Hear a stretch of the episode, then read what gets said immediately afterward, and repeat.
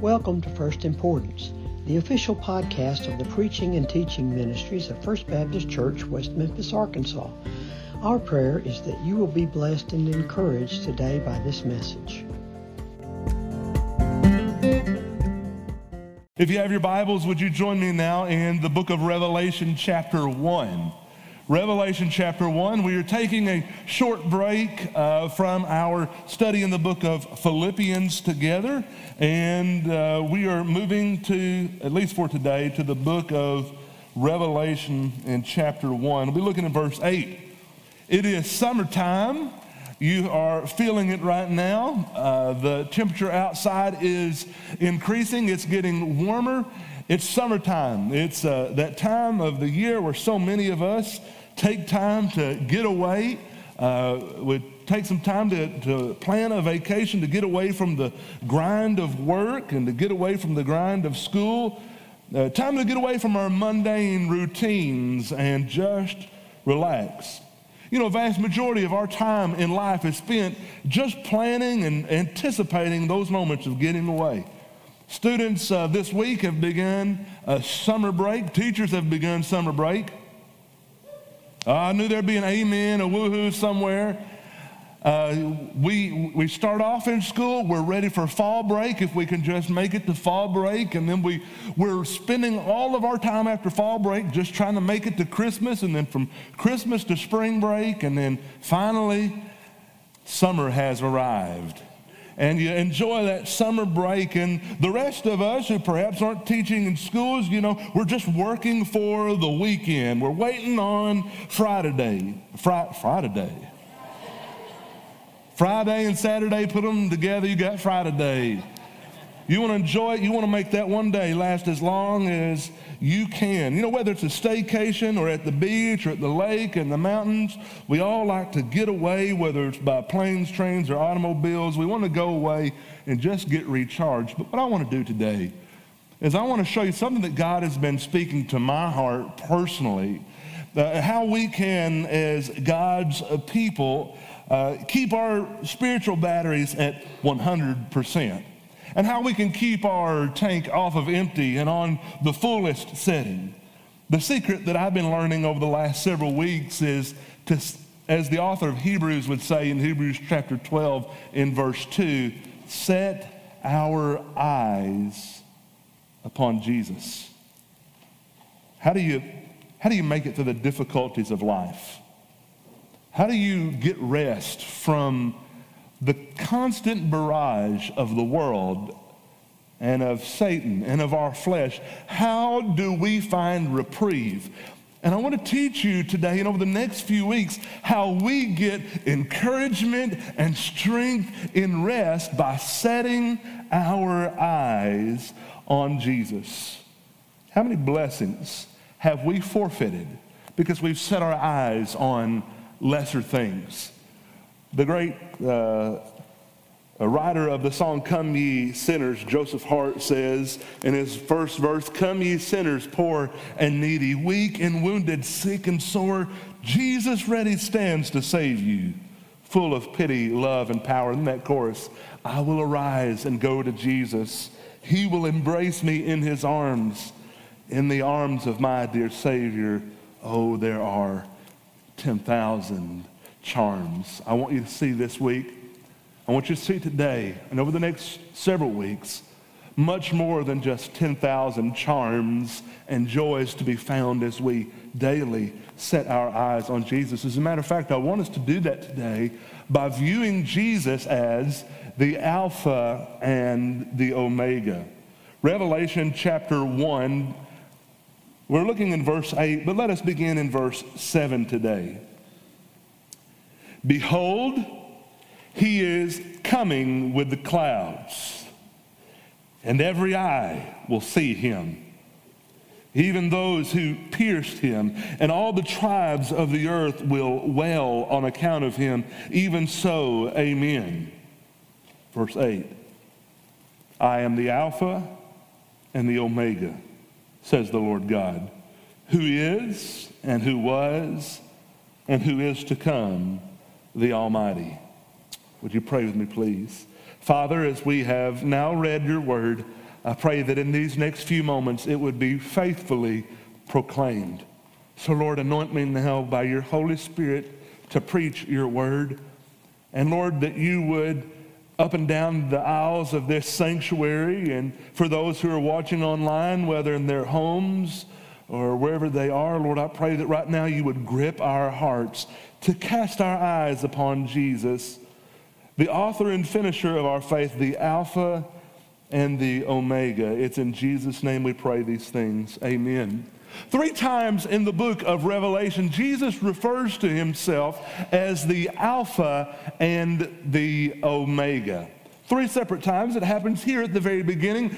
John is in exile on the island of Patmos. He is uh, uh, being persecuted for his faith, and he uh, sees this vision of the book of Revelation that God has given us. And here at the very beginning of this book, right after saying that he is going to come back, behold, he is coming with the clouds, and every eye will see him, Jesus tells John, I am the Alpha and the Omega. And chapter 21 and verse 6 is the second time that this term is used of Jesus, that this name and title is given to Jesus. The great white throne judgment has already occurred. All of the enemies of mankind and of God's people have been subdued. And God has made all things new. And in Revelation chapter 21 and verse 6, Jesus says, I am the Alpha and the Omega.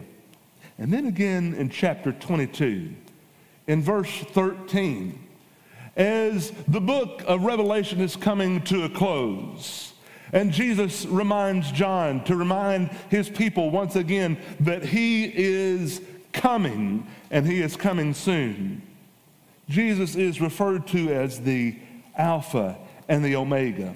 It's safe to say that in the book of Revelation, this is a title that is incredibly important. It has been, if it's been uttered one time by Jesus, those words are important to us. If he has said it more than once, if he said it three times, we know that these words carry special weight for us today. So as we cast our eyes upon Jesus in this service today, as you cast your eyes upon him throughout this week, I want us to see him as the Alpha and as the Omega. Now, for in the Greek language, the alpha is the beginning of the alphabet, and the omega is the end. And so, for our purposes today, it's as much, it's as easy for me to say that Jesus is the A and the Z. He is the very beginning of the alphabet and he is the very end. And I want us to see today what this means and how we can gaze upon Jesus as our and as the Alpha and the Omega. If you're taking notes, point number one, He is the beginning. He is the beginning. When Jesus says that He is the Alpha, what He is saying is that He is the beginning. That is, He is first in position. Chronologically, he is the first that ever was. He is the first that ever is. In John chapter 1, in verse 2 of Jesus, the Bible says that in the beginning was the Word, and the Word was with God, and the Word was God. Before the earth was ever created on which mankind could stand and rebel against God, before the heavens were ever created, where the songs of angels would echo across those blessed streets, before all of that, Jesus existed. He is the great I am. That's what the book of Exodus says about him, and Jesus reiterates it time and time again throughout the Gospels. He says it at least seven times in the Gospel of John I am the great I am, I am I am. That is, he has always existed. He is the first that ever was. Now, if you go out here to the cemetery and you begin to look around at the tombstones, you're going to see a series of numbers on those tombstones. You will see a beginning date and an end date. And all of that person's life are summed up on those numbers and a small dash in between them. And you know, that dash can accurately represent all of the, the experiences they had in life, the love that they had, the failures that they had, the challenge and the trials That dash can't accurately represent that person. But compared to Jesus, who has no beginning and no end, it's the exact same way. We can't possibly conceive of the idea that Jesus has always existed, and yet he has. He is the first in position. You know, Daniel in uh, the book of Daniel, when he is prophesying, he uses a term about Jesus, about the coming Son of Man. He calls him in Daniel chapter 7 and verse 9 the Ancient of Days. The Ancient of Days. You know, in our culture, it is a sad statement that uh, we have subtracted, we have subtracted significantly from our respect for the aged community. I can't tell you how many times in Southern Baptist cultures I have heard pastors say, I'm going to step out of the way and it's time to let the young men have their uh, time in the spotlight.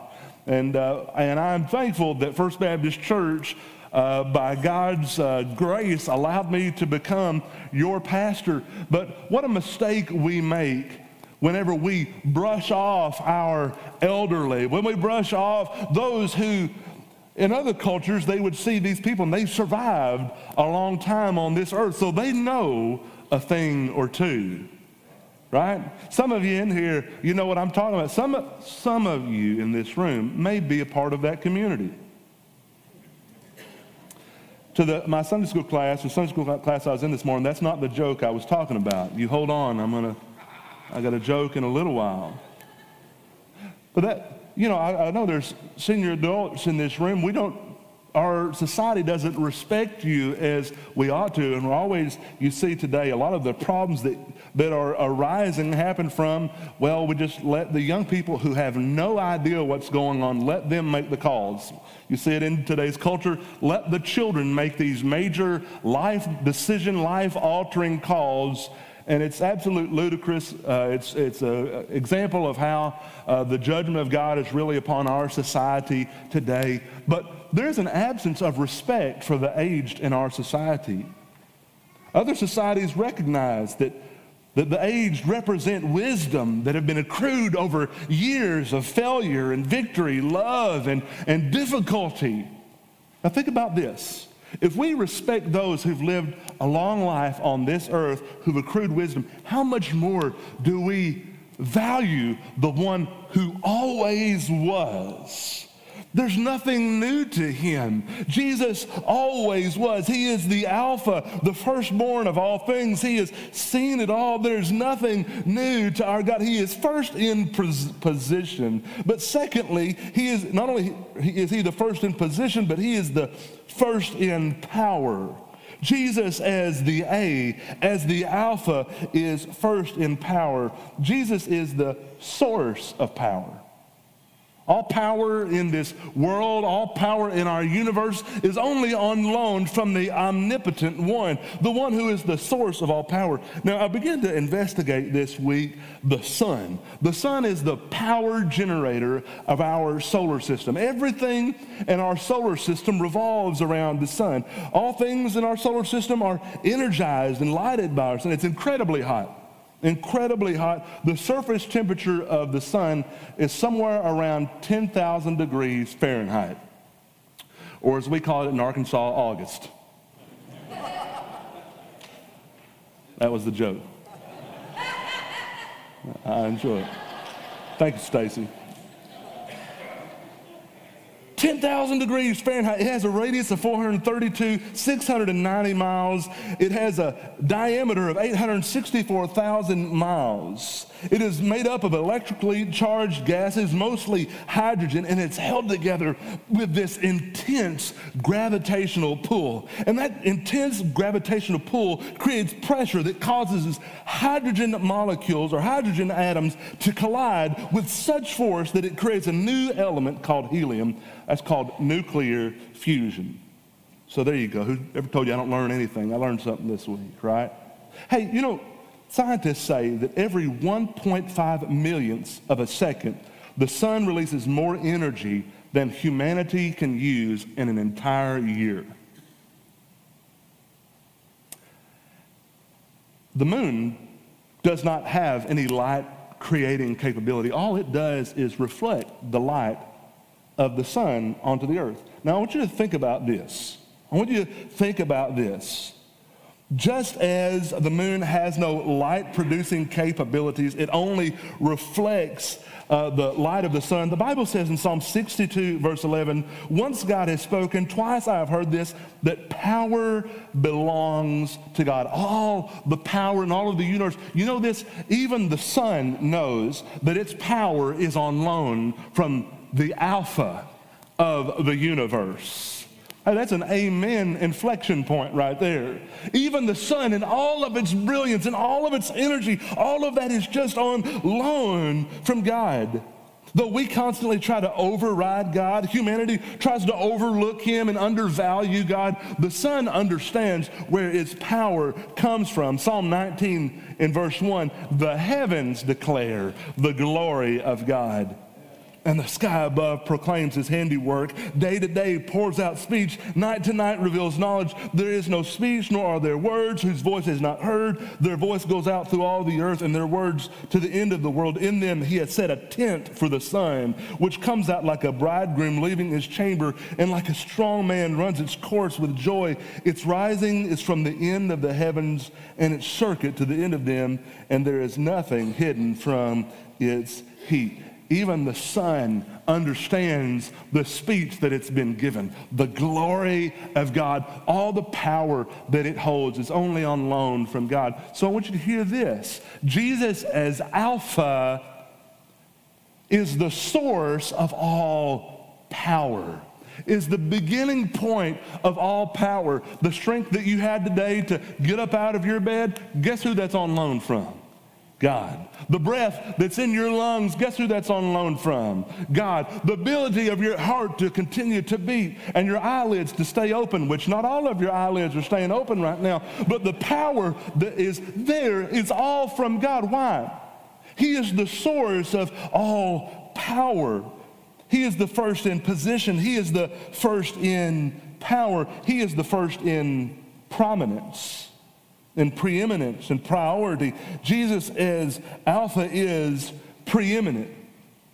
That's what mean, that's what the scripture means in Colossians chapter 1 when we learn that Jesus is the firstborn over all creations. Colossians chapter 1 verse 15, he is the image of the invisible God, the firstborn of all creation. Just like the Greek letter alpha comes first and the letter A comes first in our alphabet, Jesus comes first in all of creation. And tell me, if the sun knows its place, why don't you? If the moon knows its place, why don't you? As I look at Jesus as Alpha, as I gaze upon him in being glorious in position and in power, as we gaze upon Jesus and rest and find our joy in him, we see that, that Jesus is, is worth our priority. Jesus is worth you putting him first in your life. That's just simply correct priorities. Anytime that he is not first in our life, we pursue all these other things. What happens? We wind up flat on our faces. We wind up without the joy that we thought that those things would provide us. But when you gaze upon Jesus, what you're doing is you're putting him first in priority in your life you're merely acknowledging what is true of him in all of creation. He is the Alpha. He's the beginning. That was point number one. Our second point is this He is the end. What is meant now by Jesus saying, I'm the Alpha and the Omega? When he says he's the Omega, he means he's the end. He is the last. By being Christ, uh, by being Omega, we can learn a lot of things about Jesus. Not only is he the source of all power, but he possesses all power. He is the possessor of all power. Job spent the vast majority of the book that we read in his honor. He spent the vast majority of, of his life in that time without knowing what's going on in heaven. You remember Job chapter 1? We read of the conversation that goes on in heaven. Job did not hear that conversation that went on in heaven. I mean, for 37 chapters, who knows how long Job endured the most painful suffering that any individual could go through. He has his family taken away from him. He has his riches taken away from him. He has his health taken away from him. He has virtually nothing left. The few people that are still staying around him are the people who are saying, curse God and die. Or they're saying, uh, you must have done something bad, Job. He has no idea what's going on. And when God finally does speak, notice what God says. He doesn't alleviate Job by saying, This is why I did this. He doesn't alleviate Job by saying, There, there. What does, what does God say when he first speaks in Job chapter 38 and verse 1? Then the Lord answered Job out of the whirlwind, and he said, who is this that darkens counsel by words without knowledge? Dress for action like a man. I will question you, and you will make it known to me. Where were you when I laid the foundation of the earth? Tell me, if you have understanding, who determined its measurements? Surely you know, or who stretched the line upon it, or on what were its bases sunk, or who laid its cornerstone when the morning stars sang together and all the sons of God shouted for joy, or who shut in the sea with the doors when it burst out from the womb, and when I made clouds its garment and thick darkness its swaddling bland, and prescribed limits for it, and set bars and doors, and said, Thus far shall you come, and no farther, and here shall your proud waves be. What is Jesus saying? What is God saying to Job here? He possesses all power. He spoke all of that into existence. Now, I love making things. I, I, I enjoy, uh, this last week I've been making, or last couple weeks, I've been making a deck. And I, as hard as I might try, and I think of myself as a fairly educated man, I struggle with getting things square and level. So if you ever come over to my house and you see something I've built, don't put a square or level on it. I struggle. I can measure twice, cut once. I can measure 15 times, cut once, and the, the deck's still not going to be perfect. The project's still not going to be right. And yet God spoke everything into existence like that with the word of his mouth. So when Jesus calls himself the Omega, what he's saying is that he possesses all of the power. And look at his power on display. In the beginning, he's there, creating all things without guidance or wisdom, no Google. He didn't have to check out anything. He spoke it into existence. And then when you come to the book of Revelation, when all things are coming to an end, he's there bringing it about. He possesses all power, all knowledge, all wisdom, all things. To sum it up, our God is sovereign. Somebody give me an amen. When I say your God, my God sits on his throne, none can thwart his will. Isaiah chapter 46, beginning in verse 8. God says, Remember this and stand firm. Recall it to mind, you transgressors. Remember the former things of old, for I am God, and there is no other. I am God and there is none like me, declaring the end from the beginning. Look at God's sovereignty, His power, His knowledge, His wisdom. The end of the book was written before the beginning. He knew it all. He knows it all. He's orchestrated it all. Our God is on His throne. Now, inevitably, when we talk about these things, people want to get into the Calvinist Arminian discussion, and that's not a discussion that I care to get into, and it's not because I want to weary away from those certain things, but I can say beyond a shadow of doubt from Scripture that God is sovereign and that He's yet still put the responsibility upon mankind to respond to the gospel.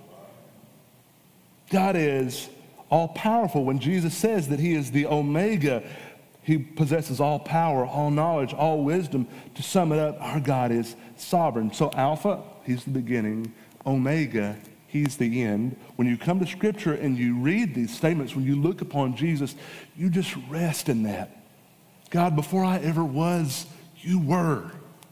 And before I went through this tragedy or trial in my life, Lord, you knew about it. And you know how to work good from this. And I can't see how in the world you can possibly make something good come from this. But God, you are sovereign. You are the Alpha and you are the Omega. You are the beginning and the end. But now look with me as we see my final point for today.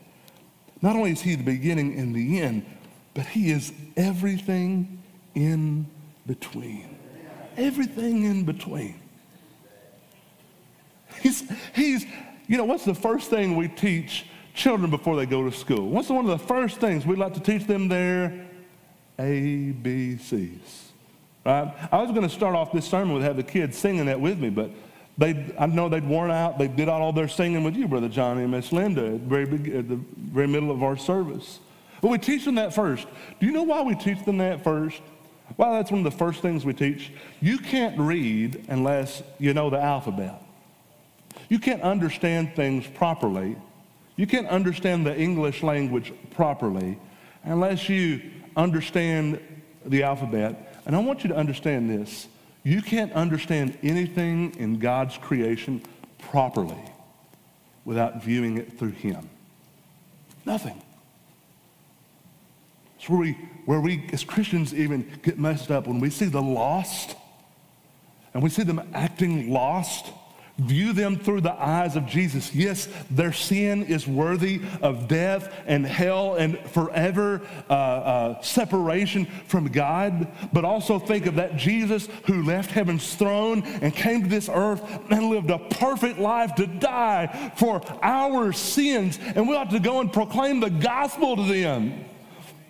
We're to see everything through the lens of Jesus. He's the A through the Z, He's everything first and the last, and everything in between. I think it as the ABCs. He's the author of eternal salvation. He's the author and finisher of our faith.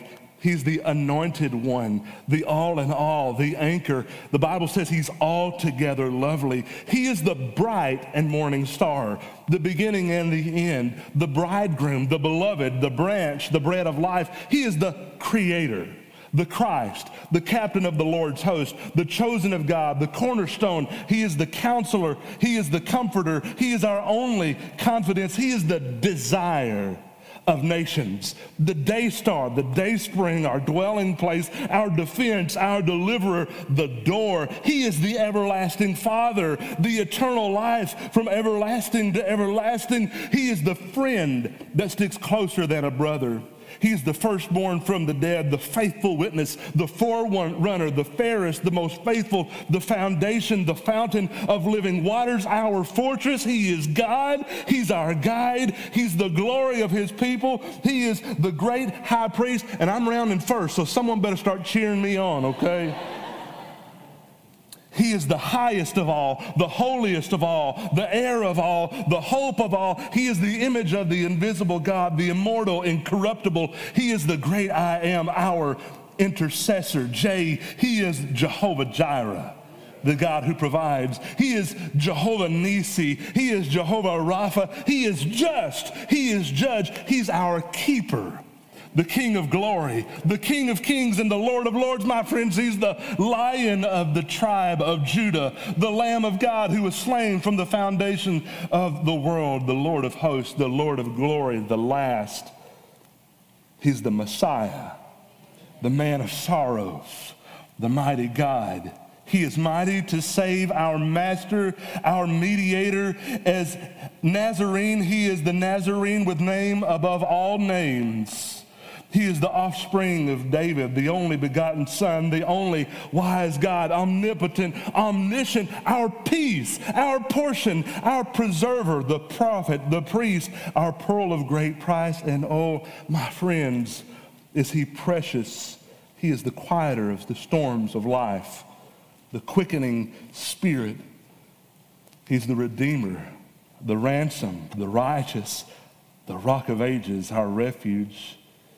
He's our Savior, our shield and defender, our shepherd, our strength and our salvation.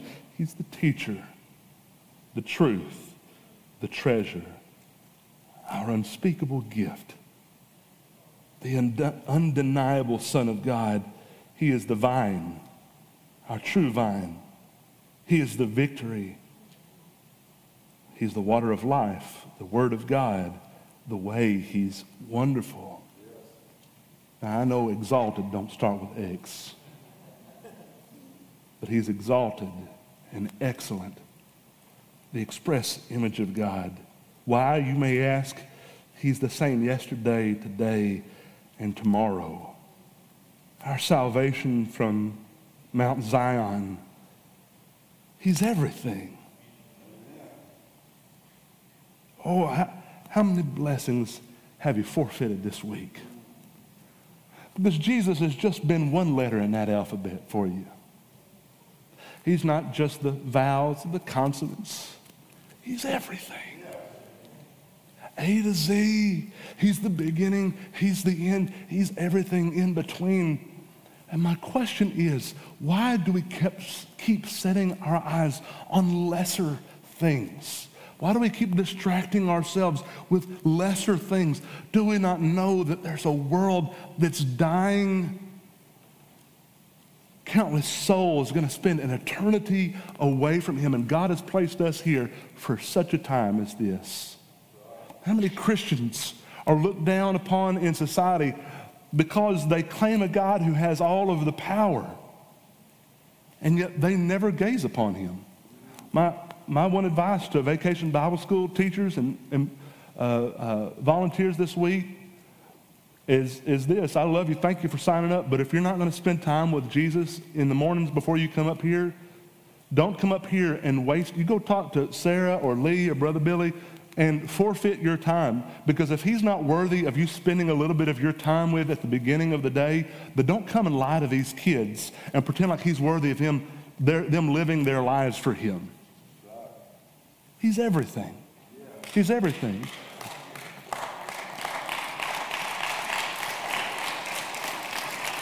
Mm. Jesus says, I'm the Alpha and the Omega, the beginning and the end, the one who is and was and is to come. But what is it to you? I mean, he is all those things, whether you count him that or not. But what is he to you? Gaze upon Jesus this week as the Alpha and the Omega. Gaze upon him as the beginning and the end. And watch your troubles and difficulties in life lessen in value as he increases.